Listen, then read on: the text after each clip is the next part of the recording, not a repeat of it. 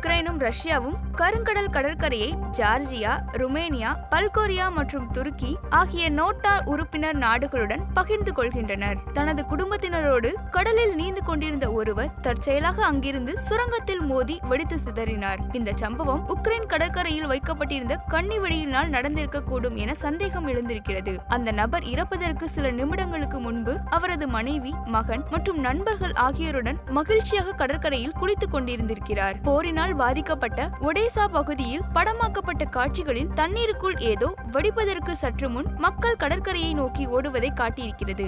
ஏற்கனவே ரஷ்யாவுடன் போர் நடைபெற்று வருவதன் காரணமாக கடற்கரை பகுதியில் நீருக்கடியில் நீந்துவதை உள்ளூர் அதிகாரிகள் தடை செய்துள்ளனர். இந்த சம்பவத்திற்கு ரஷ்யா தான் காரணம் என்றும் அவர்களின் படைகள் தான் கருங்கடலில் வேண்டுமென்றே கன்னிவெடிகளை புதைப்பதாக உக்ரைன் குற்றம் சாட்டி இருக்கிறது கிரெம்லின் படைகளோ கியோவ் தான் காரணம் என்று குற்றம் சாட்டி இருக்கிறது போரில் பயன்படுத்தப்பட்ட கடற்கரை கன்னிவெடிகள் நூற்றுக்கணக்கான மைல்களுக்கு அப்பால் மிதக்கும் போது உக்ரைன் மீதான ரஷ்யாவின் போரில் பயன்படுத்தப்பட்ட சில மிக ஆபத்தான ஆயுதங்களால் முழு கருங்கடல் பகுதியும் அச்சுறுத்தலுக்கு ஆளாகி இருக்கிறது. உக்ரைனும் ரஷ்யாவும் கருங்கடல் கடற்கரையை ஜார்ஜியா ருமேனியா பல்கோரியா மற்றும் துருக்கி ஆகிய நேட்டோ உறுப்பினர் நாடுகளுடன் பகிர்ந்து கொள்கின்றனர். போரின் தொடக்கத்தில் இருந்து நான்கு சுரங்கங்கள் உக்ரைனிய கடற்கரையிலும் மூன்று துருக்கிய கடற்பகுதியிலும் ஒன்று ருமேனிய கடற்கரையிலும் காணப்பட்டன.